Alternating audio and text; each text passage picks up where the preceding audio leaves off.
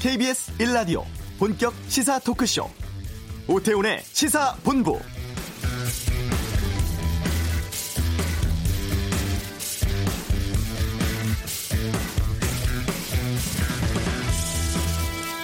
국회가 오늘 오후 본회의 열고 170여 개 민생 법안 처리에 나섭니다. 청년 기본법 등 비쟁점 법안에 대해서 자유한국당이 무제한 토론하지 않기로 해서 통과 가능성 높은데요. 다만 이 법안 처리 후 이후에 검경 수사권 조정 법안 또 유치원 3법 등이 상정될 것으로 보이는데 이 법안에 대해서는 한국당이 무제한 토론을 통한 총력 저지 방침 유지하고 있습니다. 그리고 어제 청문회를 마친 정세균 국무총리 후보자의 인준 절차도 밟아야죠. 민주당은 결격 사유 없었다면서 오는 13일 본회의 열어서 총리 인준팩을 추진하겠다는 계획이고 한국당은 후보자 둘러싼 의혹이 해소되지 않았다면서 청문 보고서 채택조차 어렵다는 입장입니다. 여야 간 이견이 커서 국회 난항 예상되고 있습니다. 오태훈의 시사본부 세월호 참사 당시 기무사가 청와대 지시로 유가족 사찰에서 개인정보 정치적인 성향 등을 수집했다는 조사 결과 나왔습니다. 이슈에서 알아보고요. 이번 주 한반도는 코너에서 미국과 이란 간의 갈등이 북한에 미치는 영향을 살펴보겠습니다. 2부 각설하고 검찰 인사 단행했죠. 또 보수통합 문제, 국회 상황 등에 대한 다양한 의견 듣는 시간 갖도록 하겠습니다. 시사법정은 어, MB 항소심 23년 구형됐습니다. 여기에 대해서 짚어보는 시간 갖도록 하겠습니다. 시사본부 지금 시작합니다. 네, 이 시각 중요한 뉴스들 정리하는 시간입니다. 방금 뉴스 KBS 보도본부의 박찬형 기자와 함께합니다. 어서 오세요. 네, 안녕하세요. 예. 어, 법무부의 전격적인 검찰 주요 보직자 인사 발표가 있었습니다. 오늘 아침에 국회 법사위 열렸는데 추미애 장관 출석했죠.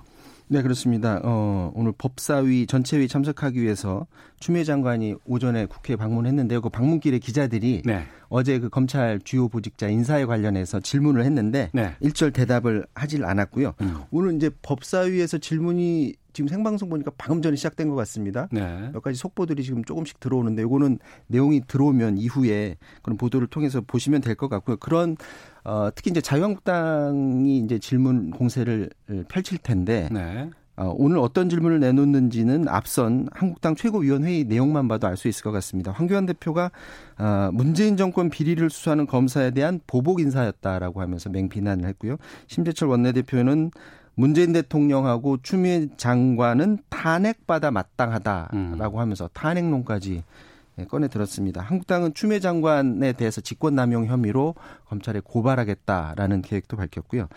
법무부의 어제 인사는 그 관점에 따라서는 청와대 수사를 막으려는 그러는 어 인사로도 비춰질 수가 있는 부분이 분명히 있어 보입니다. 하지만 반대 입장에서 보면 관점에 따라서는 어 인사권자인 대통령이 할 수 있는 인사권의 하나로도 볼 수가 있고요. 예. 이미 검찰이 뭐 표적 소사 논란 때문에 그렇지 않아도 시끄러운 그런 상황에서 그런 인사가 났기 때문에 양쪽의 입장이 지금 첨예하게 지금 갈리는 상황이고 그 한국당의 입장과 달리 민주당은 어, 이인영 원내대표가 그 검찰의 주요 보직이 윤석열 라인으로 지금 채워져 한쪽 라인으로 지나치게 채워져 있다라고 얘기를 하면서 네. 특정 인맥에 편중된 검찰의 균형을 잡은 것으로 높이 평가한다 이렇게 말을 했고요. 어, 또 인사 과정에서 검찰이 보인 모습은 매우 부적절하다. 특히 인사 명령에 대한 복종은 공직자의 기본적인 의무이다라고 하면서 어제 그 법무부의 인사 발표에 대해서 검찰이 그 인사 명령에 대해서 복종해야 된다라는 그런 식의 말을 했습니다. 패스트트랙 법안 처리 지금 모두 다 아직 통과가 안 돼 있는 상태이고 네. 그리고 어제 그 국무총리 인사청문회도 끝났지만 첨예하게 갈등이 있었고요. 또 이번에 추미애 장관의 검찰 주요 보직자 인사까지 자유한국당과 민주당의 지금 계속된 대치 충돌이 이어지고 있는데 1월 전국은 이런 대치 속에서 누가 국민들의 마음을 더 사느냐 명분을 더 얻느냐 이런 싸움이 1월 내내 계속될 것 같습니다. 오후에 본회의도 있잖아요. 그렇습니다. 이제 2시에 본회의 지금 예정돼 있거든요. 그런데 예.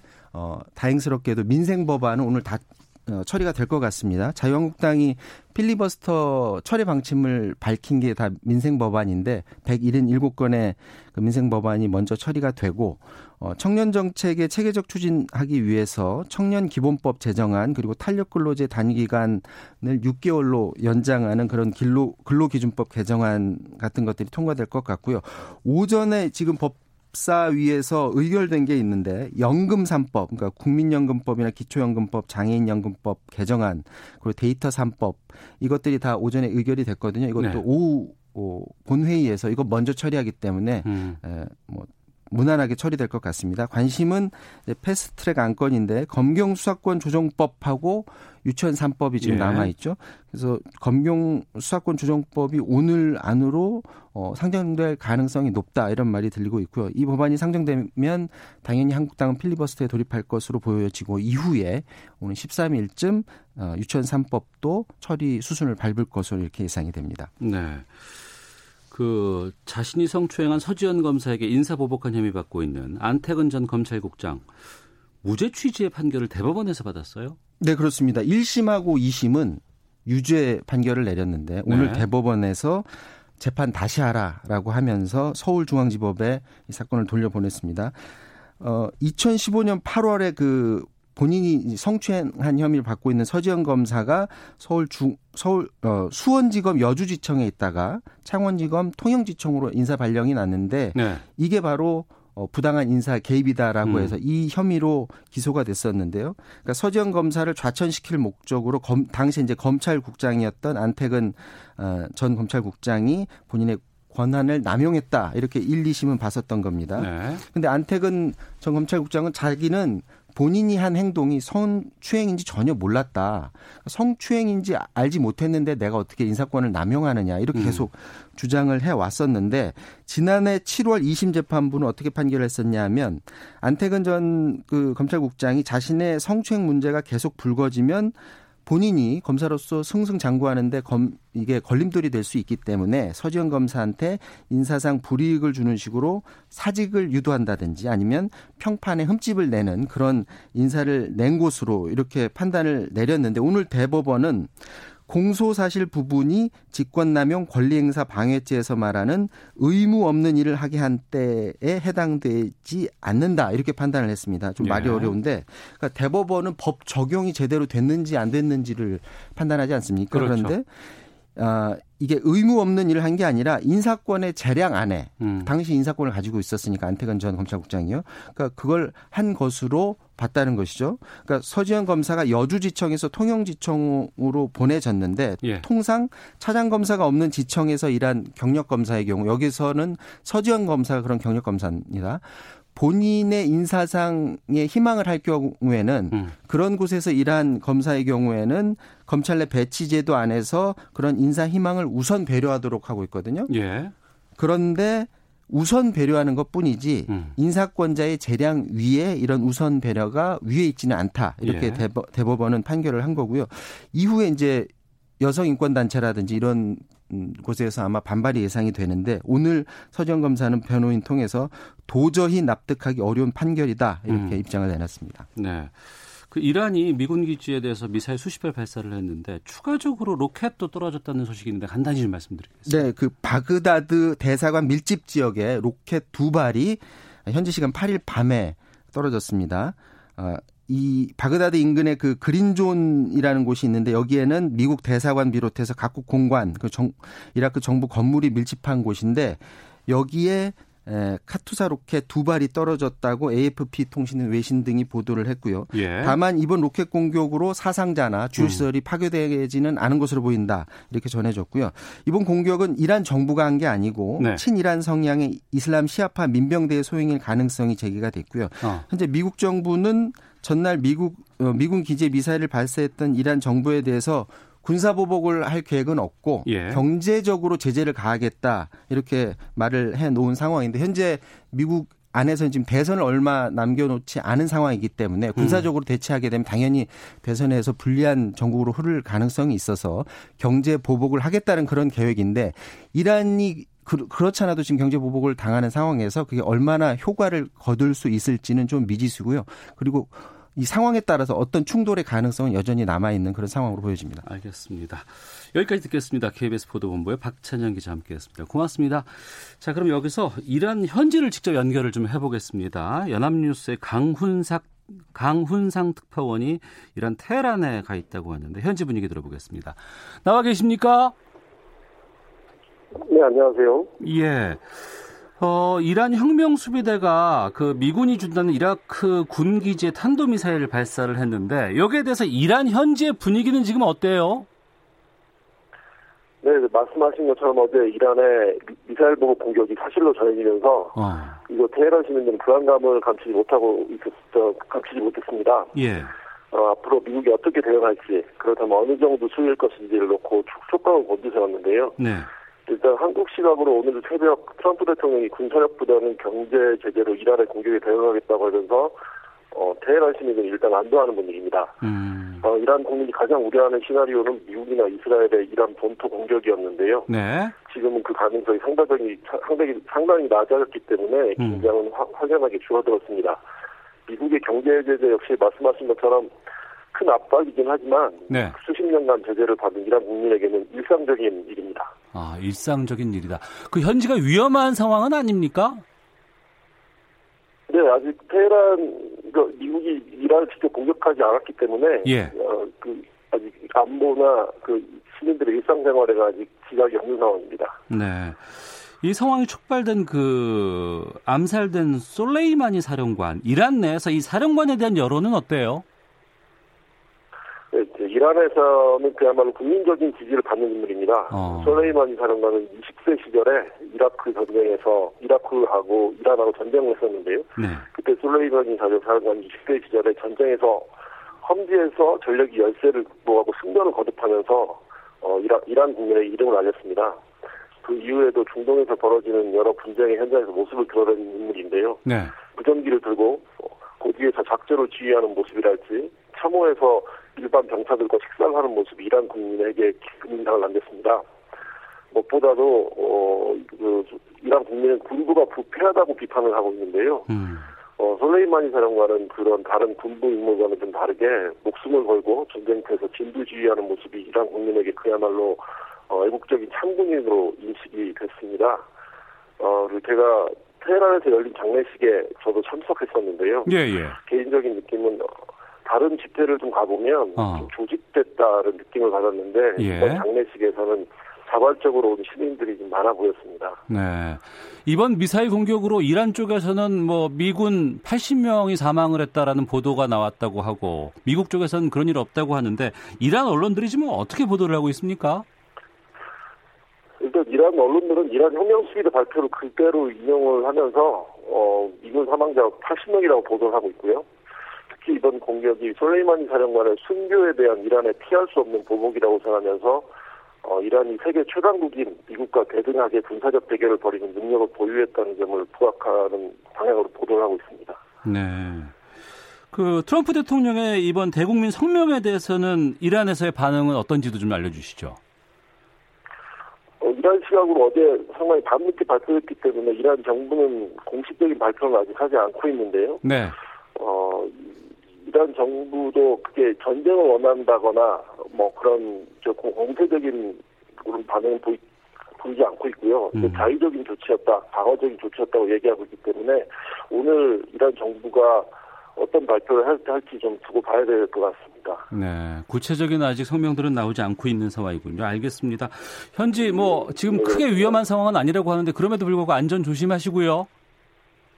예, 예, 감사합니다. 예, 테헤란 현지에서 연합뉴스 강문산 특파원이었습니다. 고맙습니다. 네. 예. 자, 이어서 교통 상황 보겠습니다. 교통정보센터의 공인혜 리포터입니다. 네, 이 시각 교통정보입니다. 이번 설 연휴에도 전국 고속도로의 통행료가 면제됩니다. 설 연휴 첫날인 오늘 24일부터 26일까지 사흘 동안입니다. 이 시각 고속도로는 먼저 차량 화재 사고 있었던 서울 외곽고속도로 구리에서 판교 방향 토평 부근인데요. 지금 1차로에서 사고 죄송합니다. 사고 정리 작업이 진행이 되고 있고요. 구리에서 토평 사이로 밀리고 있습니다. 호남지선 논산 쪽은 논산 분기점 1차로에서 사고가 발생해 정체고요. 작업 여파 가장 크게 받고 있는 것은 중부 내륙고속도로입니다. 특히 창원 쪽 괴산 휴게소 부근 1차로가 작업으로 막혀 있어서 괴산부터 연풍 사이 정체 심하니까요. 주변 다른 길 이용하시는 것이 좋겠습니다.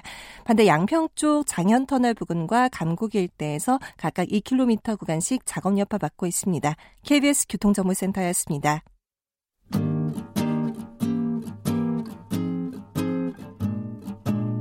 KBS 1라디오 오태훈의 시사본부 여러분의 참여로 더욱 풍성해집니다.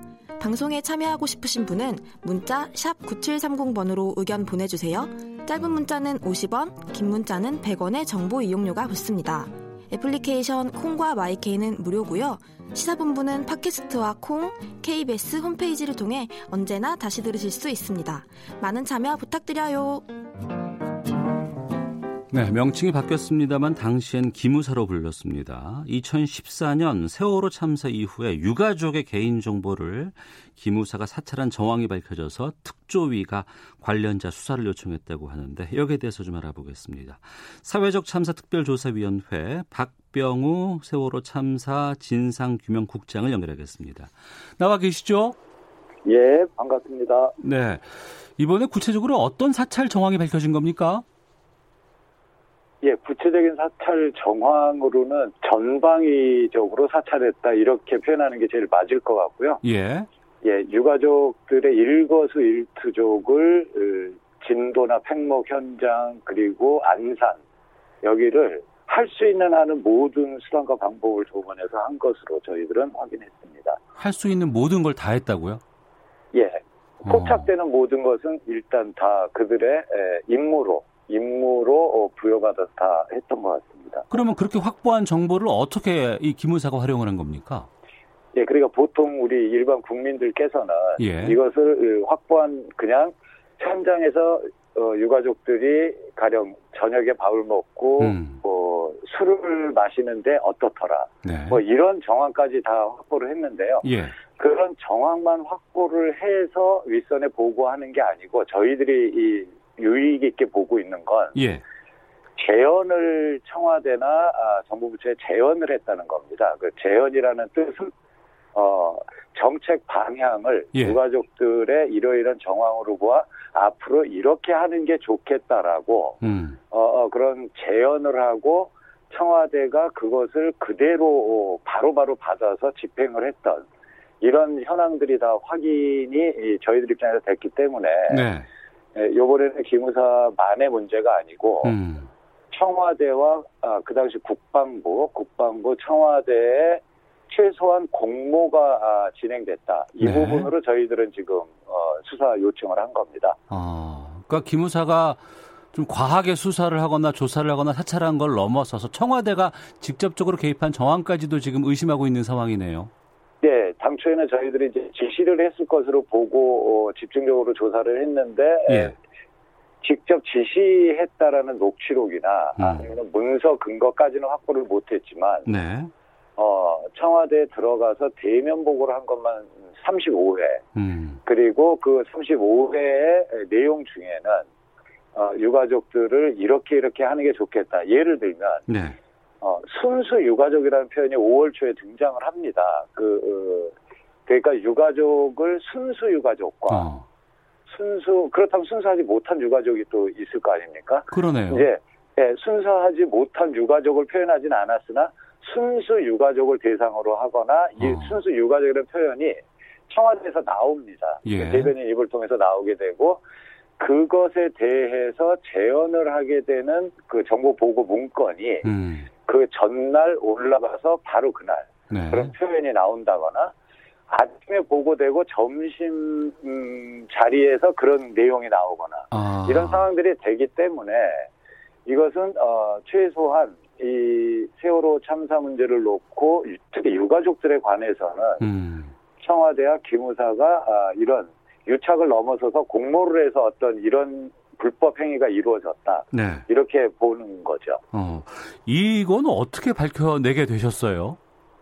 예, 저희들이 일단 어, 재작년서부터 왜 군 검찰단이 네. 그 어, 어, 이제 기소를 하게 되고 지금 재판 중인 사건이 있기도 한데 기무사 사찰 관련해서 예. 어, 저희들이 그 당시에 군 검찰단에게 일단 자료를 음. 어, 일단 다 확보를 했고요. 그 다음에 네. 예, 중앙지검에서 또 수사 중인 사안에 대해서 저희들이 또 자료를 확보를 했고 음. 지금 이제 예, 기무사가 이전 조직이면 지금은 이제 이, 이 안보 지원 사령부인데 여기에 예, 주로 지시를 했던 내용들이 담겨 있는 건 이메일을 통해서 하게 됩니다. 그 당시 기무사에서. 예. 그래서 그 이메일 자료들은 저희들이 직접 가서 음. 어 모두 검색하고 해서 자료들을 어 확보를 해서 어 조사를 하고 또 그 당시 현장에서 그런 행위를 했던 그 활동가 10여 명을 직접 불러다가 저희들이 네. 이 조사를 했었습니다. 네. 예. 이번에 조사 결과를 언론에서는 사찰 정황이 드러났다 이렇게 보도를 하고 있습니다. 예, 예, 예. 지금 특조위에서 관련자들 뭐 수십 명에 대해서 검찰 수사를 요청할 예정으로 알고 있는데 앞으로 예, 예. 수사를 통해서 추가로 좀 밝혀낼 부분은 어떤 것들이 있을까요? 예, 핵심적인 부분으로는 일단은 현장에서 어떤 방식을 통해서 어, 사찰을 했다라는 거는 거의 규정이 돼 있기 때문에 예. 어, 아까 말씀드린 그 청와대와의 연결 부분 그러니까 공모 공모라는 것은 지시도 포함이 될 수 있는데 네. 청와대가 기무사가 일단 민간인을 사찰했다는 자체가 기본적으로 불법이기 때문에 어. 이, 이 불법 행위를 청와대가 지시했느냐 예. 아니면은 그 어, 같이 공모를 했느냐 음. 이 부분에 대해서 어, 좀 집중적인 수사가 더 필요하다 이런 음, 저희들은 판단을 하는 겁니다. 네. 5년이 한참 지난 지금에서야 이제 검찰 쪽에서 특별수사단을 꾸려서 수사를 하고 있습니다. 예, 예. 그 특조위는 그동안에 이제 수사권이 없었기 때문에 상당히 좀 힘들었었는데 이 특별수사단과 네. 특조위 간의 수사 협조는 잘 이루어지고 있습니까? 예, 잘 이루어진다고 보는 게 맞는 표현입니다. 음. 어, 그 작년 12월 말에도 네. 이미 특수단에서도 어, 허위 공문서나 이런 부분에 대해서 포착을 하고 음. 이제 본격적으로 수사를 하려고 했는데 저희들은 이제 그 부분을 또 수사를 조사를 통해서 많은 증거 자료들을 확보하고 이제 이래서 저희들도 그 윗선까지 네. 그러니까 삼청장까지 이제 조사를 하려고 이제 예, 계획을 잡고 있었는데 음. 일단 어, 특수단하고 협의를 해 보니 그 부분에 대한 게 굉장히 지금 어, 좀 시급할 거라고 판단이 돼서 네. 저희들이 바로 어, 특수단에 그런 자료들을 다 아, 이첩을 했습니다. 음. 예, 그러니까 수사와 조사의 공조가 네. 어, 기본적으로 이루어지고 있는 거죠. 네. 아, 뭐 여러 가지 협조가 된다고 하셨고 지금 어제였습니다. 그 당시 세월호 참사 당시에 해경 지휘부에 대한 영장 실질 심사가 있었습니다. 이거는 어떻게 보셨는지 궁금하거든요. 예, 당연히 이러면 안타깝죠. 왜냐하면 증거 인멸이나 아, 도주의 우려가 없는 쪽을 더 어, 잡아서 아마 기각이 됐을 거로 보이는데요. 네. 일단 범죄 혐의에 대해서는 뭐 어느 정도 인정이 됐다고 알려져 있어서 네. 뭐그 부분은 또 일면 다행일 수도 있으나 사실은 지금 현직에 있는 분들도 있지만 어쨌든 어, 그 해경 조직을 떠났지만 지금도 얼마든지 어, 서로 입을 맞추거나 음. 아니면 증거인멸을 할 가능성을 저희들 입장에서는 조사를 하고 있는 저희들 입장에서는 네. 어, 상당히 보고 있는데 이런 결과가 나와서 음. 어, 좀 안타깝기는 합니다만 뭐 어, 제가 알기로는 네. 이제 특수단이 조금 더 치밀한 좀 보강 수사를 통해서 네. 아마 아, 뭐 하, 다시 한번 더 청구를 할 수도 있을 것 같다. 뭐 이런 지금 생각도 들긴 합니다. 어, 지난 12월 말에 특조위에서 해경이 허위 공문서 작성했다는 의혹을 제기하셨잖아요. 예. 예, 예, 예. 여기에 대한 조사는 지금 진행되고 있는 것으로 알고 계시는지요?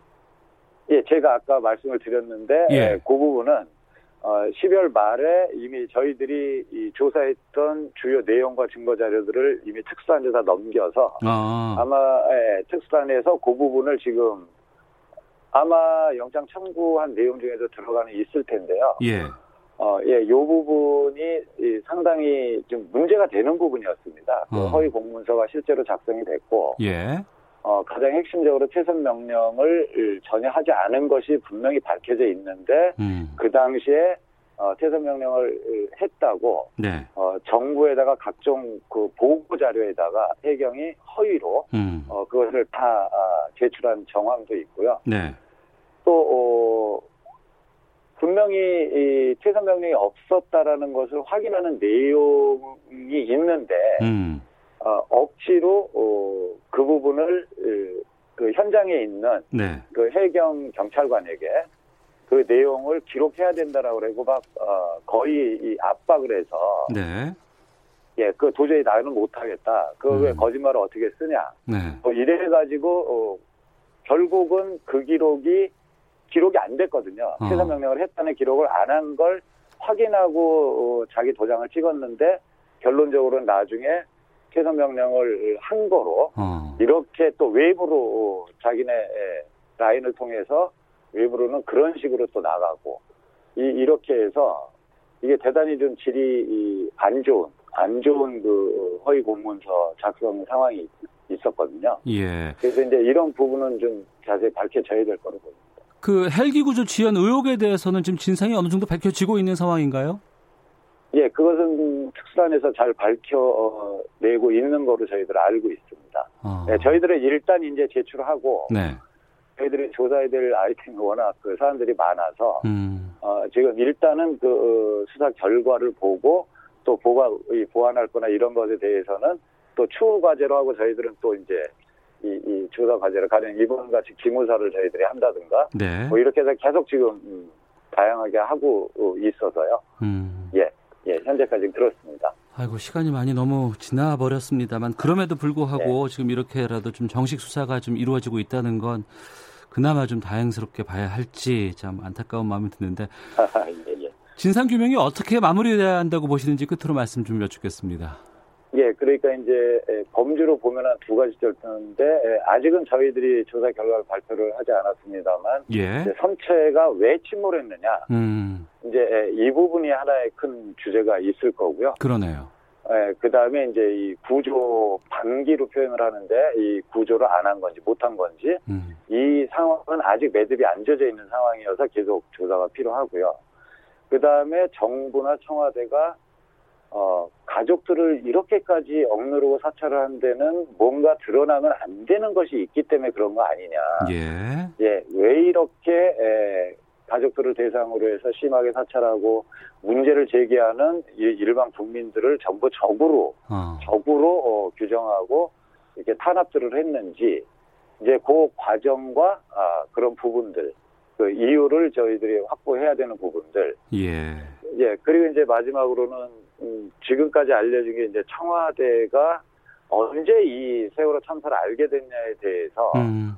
저희들은 좀 음, 지금 조사를 하고 있는데 예, 어, 대단히 미심쩍다고 지금 보고 있고 어, 조만간에 그게 확인이 되면 이거 역시 수사요청을 통해서 본격적으로 수사를 해야 된다는 생각을 하고 있습니다. 알겠습니다. 말씀 예. 여기까지 듣겠습니다. 고맙습니다. 예, 감사합니다. 예, 세월호 참사 진상규명위 박병호 사무국장과 함께했습니다.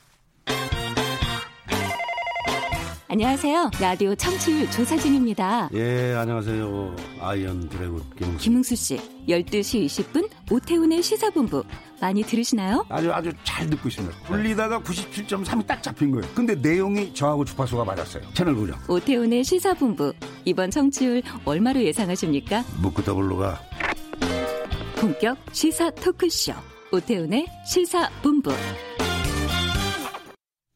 네, 이번 주 한반도는 시작하겠습니다. 김형석 전 통일부 차관 연결하겠습니다. 안녕하십니까? 네, 안녕하십니까? 예. 중동 정세가 심상치 않은데요. 미국과 네. 이란의 일촉즉발의 갈등을 지켜보는 입장에서 궁금한 부분이 네. 이 갈등, 이 문제가 북한에게는 어떤 영향을 미칠까 하는 점이거든요. 어, 일단은 여러 가지 영향이 있겠지만은 아마도 이제 부정적 영향을 미칠 가능성이 높습니다. 아, 왜냐하면 아, 예. 이제 일단 북한의 입장에서 미국하고 협상을 하려고 하는데 네. 지금 미국이 이란에 대해서 군사적인 옵션을 취했단 말이죠. 네. 그러면 여기에 대해서 이제 우려할 수가 있는 거죠. 그리고 이제 또 하나가 지금 이제 핵 문제와 관련돼서 지금 미국과 이제 이란 간의 합의가 있는데 이 합의 자체를 이제 제대로 이행이 안 되는 거 아닙니까? 네. 그러면 이제 미국 간에 이제 나중에 추가적인 협상을 해서 합의를 하더라도 음. 그거 자체가 제대로 이행이 될까라는 그런 이제 우려를 주기 때문에 네. 지금 이제 북한과 미국 간의 이제 비핵화 관련 협상에 있어서는 이건 이제 부정적 영향이 훨씬 더 크다라고 이제 예상할 수 있겠습니다. 네, 이란이라든가 이라크라든가 시리아라든가 중동에 반미 국가들이 많이 있는데 이 나라들과 네. 북한과의 관계는 어때요? 어, 일단은 뭐 제일 좀 그렇죠. 이제 그 무기 거래와 관련돼서 네. 이제 그런 여러 가지 커넥션이 있었고 그다음에 이제 이란의 경우는 이제 미사일과 관련해서 이제 북한에서 미사일도 수출하지만 기술도 전수했다. 이런 여러 가지 이제 정황이 있기 때문에 네. 어, 어떻게 보면 그런 이제 군사적인 유대 관계 그리고 더 중요한 게 그걸 통해서 이제 어떤 이제 경제적인 그런 면에 있어서 이제 북한에게 있어서 이제 약간의 숨통이 되는데 이번의 경우에 이제 좀 그런 부분이 좀 취하게 될 수 있겠죠. 네. 네. 전 정세현 민주평화통일자문회의 수석 부의장이 이번 미국의 작전이 북한에게 보낸 경고 메시지다. 미사일 같은 거 네. 쏘지 말라는 얘기를 돌려서 하는 것이다. 이렇게 말하기도 했는데 여기에 대해서는 어떻게 보십니까? 어, 당연히 그런 경고 메시지가 있죠. 어. 그러니까 즉, 저 이란이 소 이라크 주재 이제 미국 시설에 대해서 이제 먼저 하던 공격을 했지 않습니까? 거기에 예. 따라서 대응한 거니까 이런 쪽으로 말해서 소위 미국의 그런 안보를 침해해서는 안 된다. 이러면 음. 여기에 이제 아주 이제 단호한 대응을 한다는 이제 시그널이죠. 그래서 그런 이제 충분한 이제 메시지가 있습니다만은 이제 그걸 북한을 염두에 두고 뭐 이란에 대한 그런 군사적 조치를 취한 건 아닐 거고요. 그렇지만 네. 어떤 이제 그런 조치로 인해서 이제 북한에게는 그런 메시지가 이제 당연히 전달될 수 있는 거죠. 예. 이번 이란 관련한 것은 북한에서는 잘 보도를 하고 있지 않은 것 같습니다. 그냥 공식 입장을 내기보다는 소식 같은 것들을 짤막하게 지금 전하고 있는 것 같은데 이런 아직, 입장은 어떻게 봐야 할까요? 아직은 이제 상황을 관망하고 있다라는 거고요. 예. 예를 들어서 이제 예를 들어서 그 이란이 이제 정말 완전하게 미국에 의해서 초토화된다. 그러면 음. 이런 보도는 안 하겠죠. 이제 왜냐하면 이란의 미래가 북한의 미래일 수도 있기 때문에. 그런데 이제 그게 아니고 이란이 미국의 압력에 이제 굴복하지 않고 꿋꿋하게 버티면서 이제 생존해 나간다. 그러면 이제 이란 쪽의 입장을 강조하면서 이야기를 하겠죠. 네. 네 그렇지만 아직은 이제 그런 어느 쪽으로 이제 입장을 정할까라고 음. 하기에는 아직은 이제 시기가 이러니까 네. 지금 이제 관망하고 있다라고 볼 수가 있는 거죠. 예. 이란과 같은 중동 문제에 트럼프 대통령이 이제 관심을 집중할 수밖에 없는 상황이 돼버렸습니다. 네, 예. 이런 상황에서 북한 관계, 이 북미 비핵화 협상이 제대로 이루어질 수 있을까라고 좀 궁금하기도 한데 어떻게 전망하십니까? 예.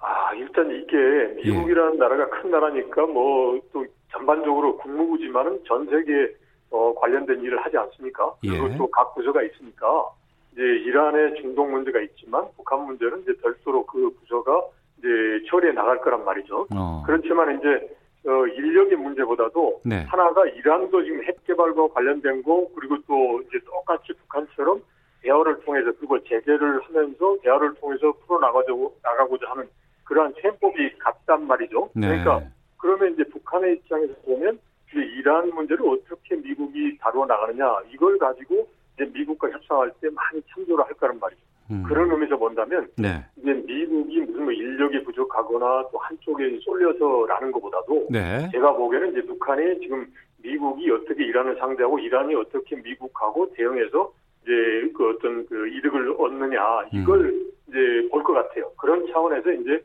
어 미국 간의 협상에 이제 영향이 생기는 거죠. 네. 예, 예. 자, 이번 주 한반도는 김영석 전 통일부 차관과 함께 말씀 나누고 있는데요.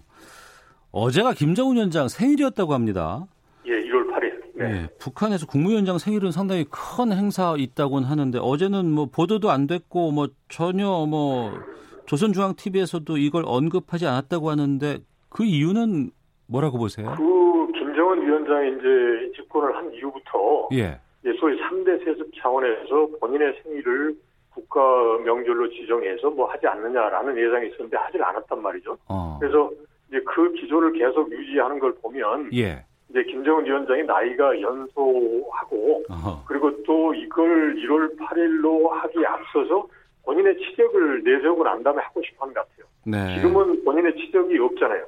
그러니까 이제 김정은 이제로서 김정은 뭘 했다라는 게 없으니까 본인이 음. 하는 것은 핵 강국이고 그걸 토대로 해서 경제 강국을 만들겠다라는 게 본인의 꿈이니까. 네. 그래서 이제 그런 이제 자기를 자기의 정권을 내세울 수 있는 그런 치적이 아직은 마련되지 않았다. 음. 그런 차원에서 1월 8일은 뭐 북한의 그런 지도층은 다 알고 있지만 이제 그런 명절로 지정하지 않고 네. 그런 보낸 게 아닌가 싶습니다. 예.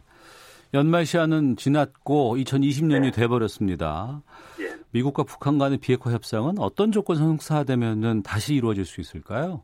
일단은 제일 좋은 시나리오는 미국이나 북한, 특히 이제 북한이 비핵화 조치에서 뭔가 적극적인 조치를 취한다 그러면 미국은 이제 어, 지금 언제든 협상의 준비를 되어 있다라고 하는 거니까 할 수 있겠죠. 네. 이제 또는 이제 북한이 별다른 이제 조치를 취하지 않더라도 이제 미국이 여기에 대해서 이제 조금 더 뭐 제재 완화라든지 이런 유화적인 조치를 취한다면 이제 이제 북한도 거기에 나올 수 있겠죠. 근데 이런 가능성은 조금 낮아 보이고요. 그렇다면 음.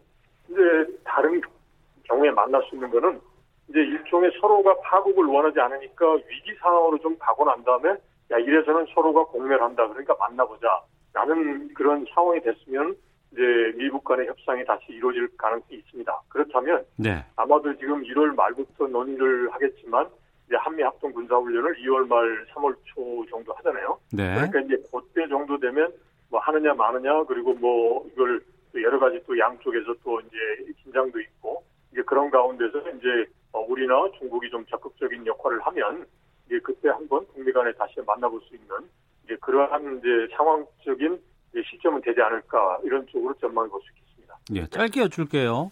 네. 올해 신년사에서 문재인 대통령이 김정은 위원장 답방 언급을 했습니다. 성사 네. 가능성은 어떻게 보세요? 어, 김정은 위원장이 남북 관계를 자신의 그런 이제 그 북한의 발전을 위해서 필요로 하고 네. 그리고 트럼프 대선 이후에 협상 국면을 이제 생각한다면 네. 충분히 김정은 위원장 입장에서 활용할 가능성이 있다라고 생각합니다. 알겠습니다. 여기까지 말씀 듣겠습니다. 고맙습니다. 네, 고맙습니다. 네, 이번 주 한반도는 김형석 전 통일부 차관과 함께했습니다. 전화 상태가 오늘 좀 썩 좋지 못했습니다. 앞서 이란 연결할 때도 강원상 기자 좀 좋지 못했는데요. 시청자, 청취자 여러분께 양해 말씀드리겠습니다. 뉴스 들으시고 2부 각설하고로 뵙겠습니다.